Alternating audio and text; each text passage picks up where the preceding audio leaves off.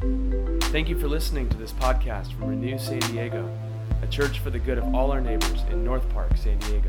If you're ever in the area on Sunday mornings, we'd love to welcome you. More information at renewsandiego.org. Share with a friend. See you soon.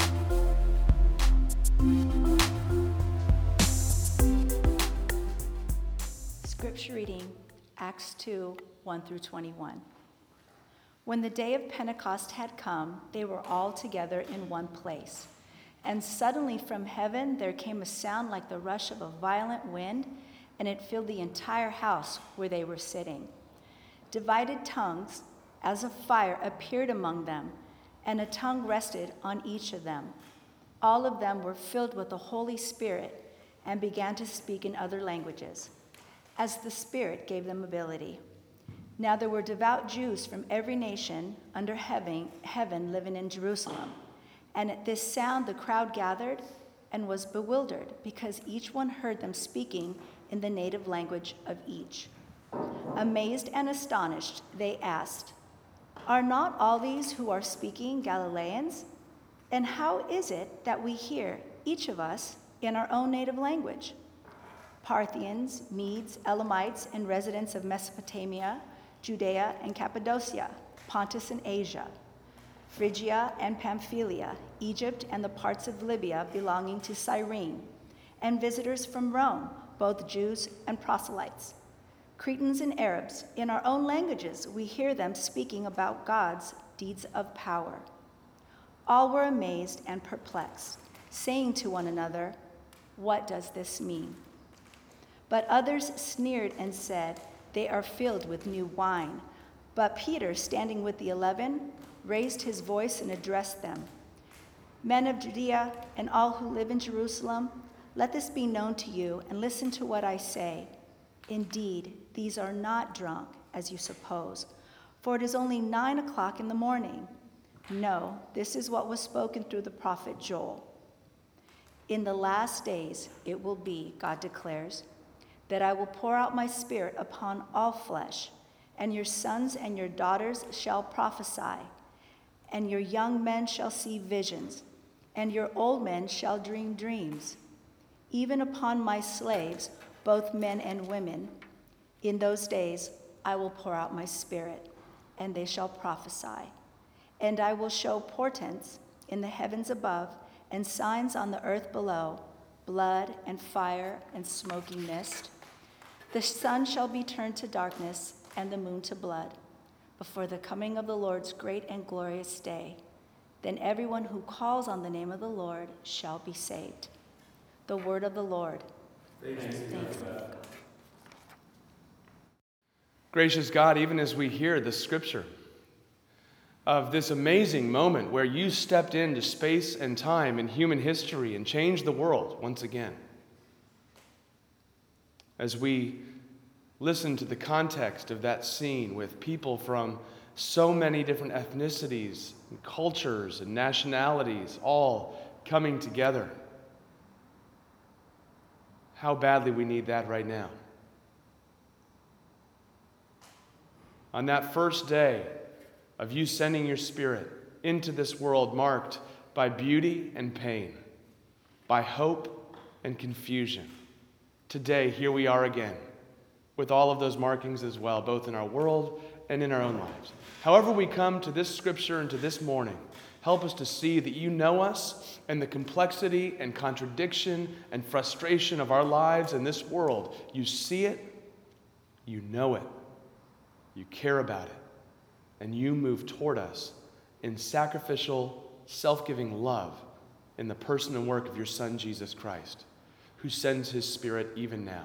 And so it's by that Spirit we pray that you would teach us in a way that our lives would be transformed, that you would lift up our eyes to see a new horizon we could otherwise never imagine, that you would infuse our feet with hope as we walk in a new direction together. All of this can only take place through you. And so we invite you to do your good work now, we pray. In the name of the Father, the Son, and the Holy Spirit. Amen. Well, friends, as I mentioned at the beginning of our service here, this has been a week of tremendous highs and lows for me personally. On 40, on Thursday, I turned 40, which you might be wondering if that was a high or a low. I will tell you, that was an extreme high. In true Enneagram 7 form, if you don't know what that means, I'd be glad to share with you later. In true Enneagram 7 form, where the world is my oyster, and uh, you know, what's, what's the right amount of celebration? Just a lot more.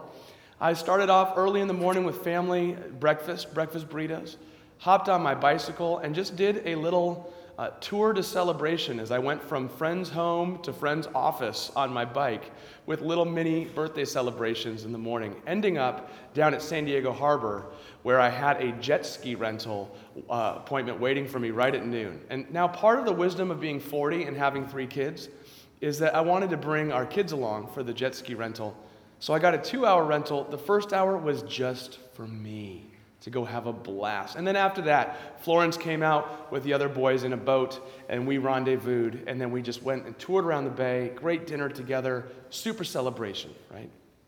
Yesterday, we saw a rocket take off from Florida that went at 16,200 miles per hour, bringing uh, you know, the United States back into launching space vehicles from our own soil. Joy, hope, excitement, and we witnessed the murder of a man named George Floyd Monday night. We are currently witnessing, and many are participating in protests on social media or physically, many of which have turned violent and destructive. Uh, we're seeing protests turn into riots. We're seeing violence from protest- protesters being met by violence from police officers, now escalating to the National Guard. We are a world in chaos. We are a people with marks of such hope, such beauty, such celebration, and such fracturedness, such brokenness, such pain, and such violence. And it's amazing on this moment, as we come to this scripture of Pentecost, that we see God's Spirit come into a world that is both beautiful and hurting, that is both unjust and longing for justice.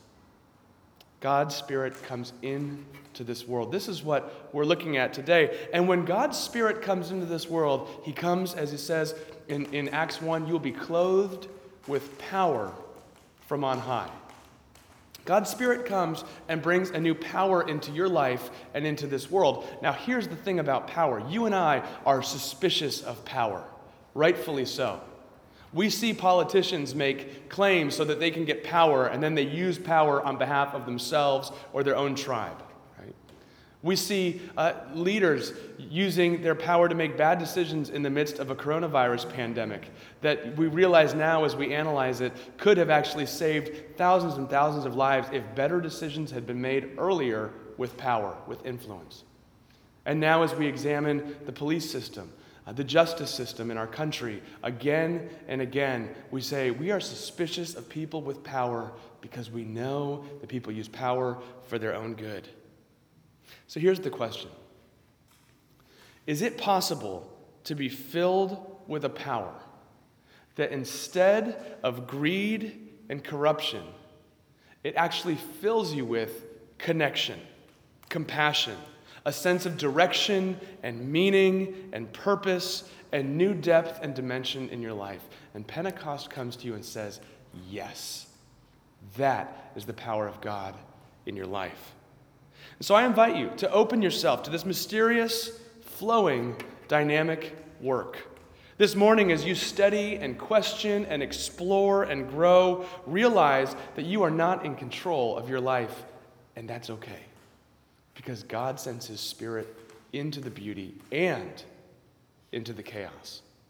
Now, before we get into the Spirit of God and God's work in your life, first, I just want to identify a little context. First, what is Pentecost? There already was a Pentecost, okay? So we didn't just read the first Pentecost. It said in verse 1, when they were gathered together for Pentecost. And if you've studied any of your linguistics, you would know that penta would, could mean five or 50. And so there was already a festival that would take place 50 days after the Passover, which was also 50 days after harvest. And this was known as the Festival of the First Fruits. Okay? The Festival of the First Fruits. So, um, 50 days, you know, harvest is going on, and the first fruits are starting to come in, and it's a sneak preview of what the harvest is going to be like. So if you're a vintner and you're growing grapes for wine, and you get your first fruits, it's not the whole harvest yet, but it's an indicator of what the harvest will be like. And those are real grapes now, and you can start making wine right now. So it is a sneak preview, it's a down payment, it is a foretaste of what is to come. So here we are at the festival of first fruits, and the Spirit comes. Also, this is 50 days after Passover, where we have remembered uh, that Moses had given the law, was given the law by, to, by God at Mount Sinai. And so Pentecost is the festival when Israel is remembering God coming down in power to Moses to give the law. God comes in fire and wind, and the mountain shook, and Moses had to hide so he could not be destroyed by the powerful presence of God. Now, here, the same thing is happening, only more powerful and more intimate. Instead of the power of God blowing them apart, it's actually making them more whole and more alive. The Holy Spirit is the presence and power of God to fill, not just around you, not just before you, but God in you. If Moses could address this crowd on Pentecost, he might say, The thing I couldn't even get near can actually come into you. Now, every Christian united to God in Christ, filled with the Spirit, is the mountain, is the place where God's Spirit dwells. Every person in this place was the mountain. Later on, the Apostle Paul will reflect on this and he will say, You are a temple of the living God. You are the place where God's Spirit dwells.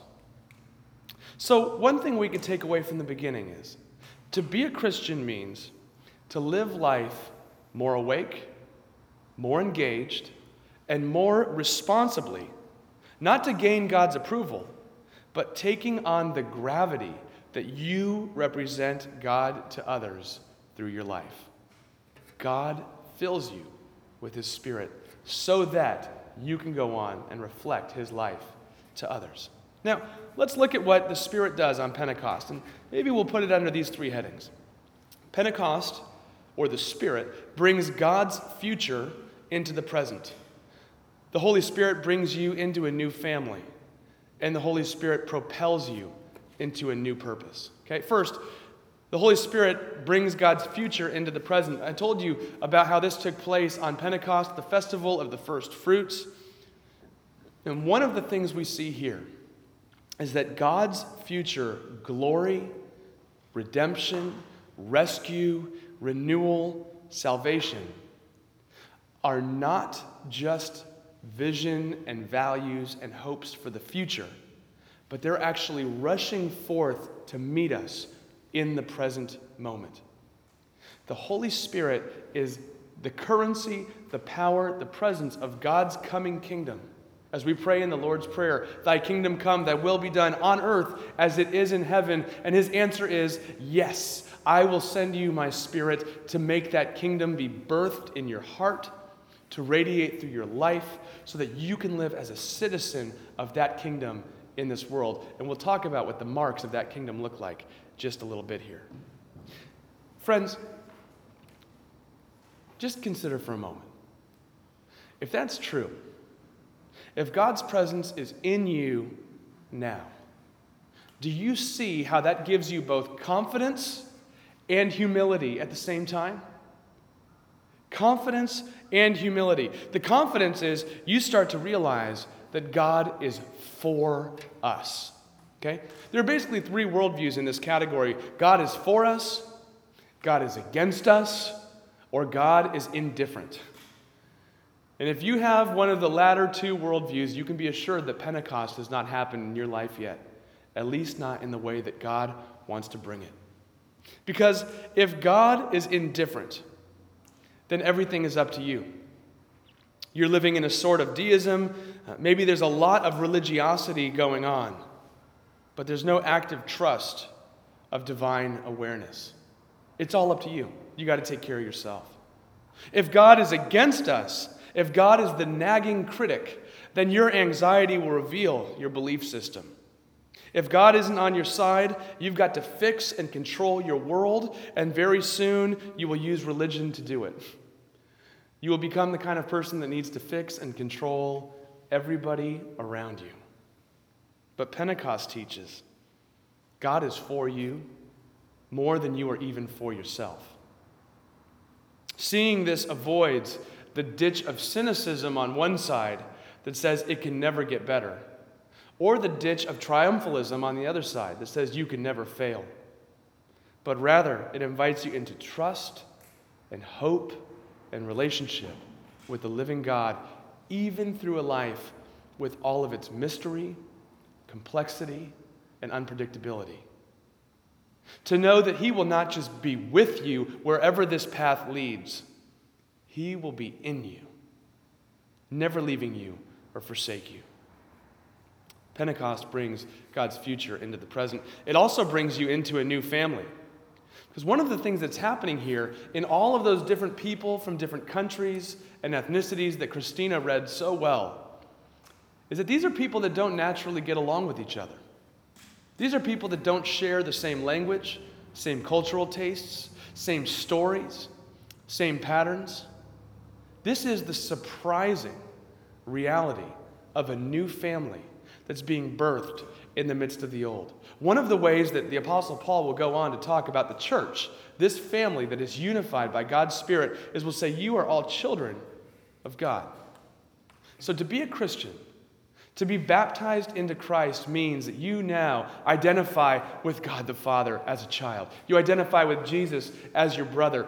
And adopted into this family, you look around the table and there are brothers and sisters that you would have never asked for if it was your choice, but it's not your choice. The family is far bigger than you imagine. In fact, maybe you've noticed today that this is a much bigger loaf of bread than we normally have on Sunday here. This is intentional so that when we have communion today, you and I can remember the table is far bigger than we could possibly imagine, inclusive of far more people than we would have invited to the table if it was our banquet. But it's not our banquet, and that's great news. it's the banquet of the one who's making all things new. Children of God, adopted into the family. We are all brothers and sisters. I begin, I believe that we begin to treat each other as outsiders when we forget our own inside status with God. When we forget how loved and included and accepted we are, we start to go to battle with one another. But when we see that His arms are open far wider than we could ever imagine, we then begin to have new courage, new confidence, new ability to open our arms wide as well. It doesn't mean that you say everything goes or it doesn't matter what people do or what people say. No, no, no. It's not universalism in that sense. It's a spaciousness, it's a graciousness to, to accept and understand that God opens his arms wider than we can imagine. So he accepts and includes you at the table, and he accepts and includes them, whoever they are in your category. You know, part of what strikes me whenever I read this passage. Uh, when, when, you read, when you go on to read Acts chapter 2, with their new courage and humility, they go out and Peter, the apostle, preaches this sermon, and 3,000 people are added to that number that day. And then it goes on to say, you know, they met together in their homes and they broke bread and they ate and drank together. And, and uh, they sold all their property and they gave to each other as people had need. And it's this beautiful picture of the kingdom of God. And there are entire churches and denominations and movements that start and they say things like, we want an Acts 2 church. You know, and folks who read this stuff very often, they go, oh, I know, I think I know what that means. I want an Acts 2 church. The thing about it is, you don't have an Acts 2 church like this for very long until you read four chapters later and you get an Acts 6 church. Okay? So even with unity, best intentions, and the power of the Holy Spirit, Acts 6, same city, same people, opens up and says, Now the Greek widows were being neglected in the daily distribution of food by the Hebrews. Okay? Just four chapters later, we have gone from racial and ethnic diversity and unity and charity to racial and ethnic exclusion. And I don't think they meant to do it. I don't think anyone woke up in the morning and said, I want to keep those people out. I think it's a picture of the gravity of the human heart to draw lines of who is in and who is out, who is like us and who is not like us. And we have to constantly recalibrate our GPS back to the coordinates of the kingdom of God that says, it's not us, them, it's we. We are all coming to the table together. Now, in Acts 6, they have a beautiful solution. I don't want to steal my own thunder if I'm preaching on this soon, but part of the solution was they said, okay, it's the Greek people who are being excluded. Instead of the majority culture Hebrews making up policies to care for these other people, they actually empowered the marginalized and put seven Greek people in charge of distributing bread to make sure that everybody would have enough. It takes wisdom, it takes courage, it takes stick to itiveness, it takes reconciliation. In a, in, a, in a marriage, in a friendship, in a community, you may, might have seen a bumper sticker that says, Love means never having to say you're sorry. That is hogwash. In the best relationships, love means being able to say you're sorry first and then take the actions to make it right. This is what the early church had to figure out. This is what we have to figure out today as well. This is what it looks like to be a part of the kingdom of God as we are brought into a new family that brings all sorts of people together. Friends, as we hear this vision, there's something that, that wells up in my heart right now with the headlines that we're reading, with our nation in chaos, with racial tensions as difficult as ever, as ever um, that says this is what the watching and waiting world needs. This is what you and I need so badly. And Pentecost comes and says, it's not on layaway. It's not something far off and in the future. It's right here and right now. And so our calling is to access it, practice it. What, what does it look like for you to be a person of that new creation? of that big family. Maybe today you reflect and think who are the people that I draw on the outside of my circle? And what would be a thoughtful way to begin including those people as we continue to move forward in the kingdom of God? I mean, the consistent message that we get throughout the gospel is that God seeks and pursues union with us and then sends us out. You know, in John 15, Jesus tells us, You are friends, not servants. Later we hear, You are heirs, inheritors, not slaves. You are children, not laborers. Do you hear that? You are friends, heirs, and children of God, sent out in the family business of renewal and reconciliation. What difference might it make if you have a new primary identity as son or daughter, can you imagine? It means you don't have to control everything. It means you don't have to change everybody around you. It means you can be patient with yourself. You can surrender to a God who is for you and remind yourself time and again I am beloved and I will be taken care of. Holy Spirit brings you into a new family. Finally, the Holy Spirit propels you into a new purpose, a new direction, a new mission, and a new path. You see, God's presence fills and then it sends them out.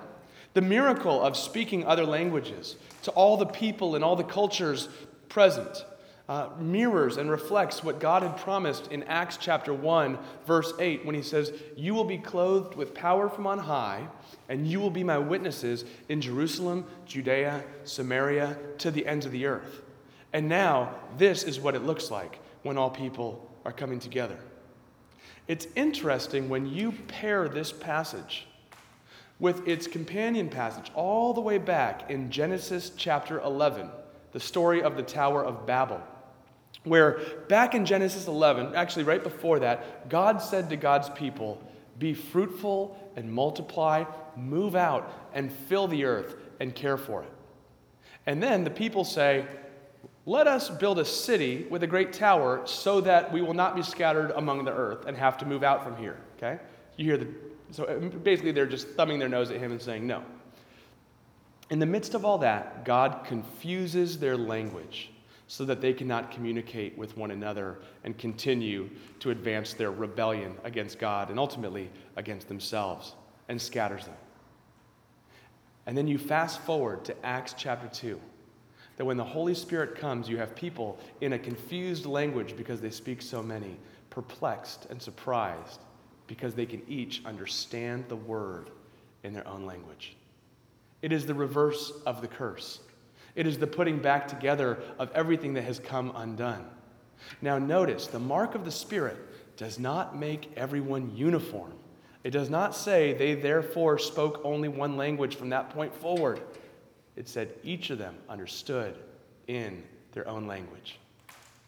Diversity and unity.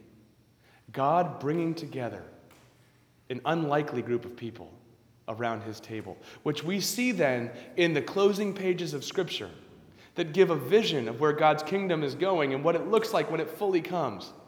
And what is it marked by? We say it every Sunday at this table. People of every ethnicity and culture streaming together around the throne of Jesus Christ. A picture of a great banquet in which we raise our glass to the captain of our salvation, who's made all things new. Every tear will be wiped from every eye Every injustice will be done away with. Death itself will be no more because the kingdom is coming. And so, even now, the Holy Spirit, the first fruit, the down payment, the sneak preview, is that power of that kingdom in your life and in mine right now. And so, the Christian life is to trust that, to walk in that direction. And, friends, we know it is two steps forward and one step back, and don't try it alone. That's why we have the church community to walk together. But as you do, Scripture then says you are not only a citizen of the kingdom of God, you're also an ambassador of it, right? Think about when an ambassador goes to a place that has been torn up by a natural disaster versus what a tourist looks like when they go to the same place. A tourist gets out of the air conditioned tour bus and takes out their phone and starts taking selfies and Instagramming everything just to tell all their followers. An ambassador goes on behalf of the people they represent with all of the resources and ability marshaled from that group. And they go looking for the pain points so that they can pour out their resources on behalf of where it's needed most. Friends, are you living right now in this pandemic? Are you living right now in the midst of our nation's cry for racial justice as a tourist or as an ambassador? What does it look like for you and me to be ambassadors of the kingdom of God, empowered by the Spirit right now? This is our great calling. I'm struck as I read about this very first worship service with the very first sermon. The first ser- worship service was in what culture? All of them. The first sermon was preached in what language? All of them. The kingdom of God is for all the nations. When spirit when God's spirit came down and reversed our default drive of us versus them, we begin to see the kingdom of God anew. And so friends, this is our great calling. I'll just point out one final thing. And, and some different Christian denominations or well meaning people have written books on this about the mark of the Holy Spirit in your life. And one of the marks is, you know, do you speak in tongues like these first people did? Do you speak all these mysterious languages? And if you do, you have this higher spiritual status with God and more intimacy. And if you don't, you know, pray harder and try harder, and maybe He'll give it to you one of these days. I just want to point out that's actually not the perspective of this passage. The speaking in tongues and being filled with the Holy Spirit was for the purpose of mission. In other words, the speaking of different languages was to facilitate the ability to communicate with others so that more reconciliation could ensue. Really, so that more people could see, hear, and understand, could be reunited with God, reconnected with one another, and redirected outward in mission to serve their neighbors. You know, those are the three R's of Renew Church reunited, reconnected, redirected. We didn't think that up. This goes all the way back to our earliest calling. And so, friends, I invite you to hear the invitation to the most exciting adventure you will ever be on. The invitation that you were made for. Let's pray. Gracious God, we pray now that you would fill us with your Spirit as you did on that Pentecost day in ways that are powerful, that we can detect and celebrate. We also recognize that the testimony of most Christians who have gone before us is that the Spirit moves in mysterious ways, often hidden, often under the surface, that we can't even become aware of until we look back in reflection with hindsight. And so help us now as we call on your name, as we receive you into our lives afresh, to trust that you've filled us with your spirit. Bring your future into our present. Bring us into this new family and help us to make space for one another in our thoughts, words, and deeds, and send us out likewise to be agents of your renewal wherever we go. We pray these things in your name. Amen.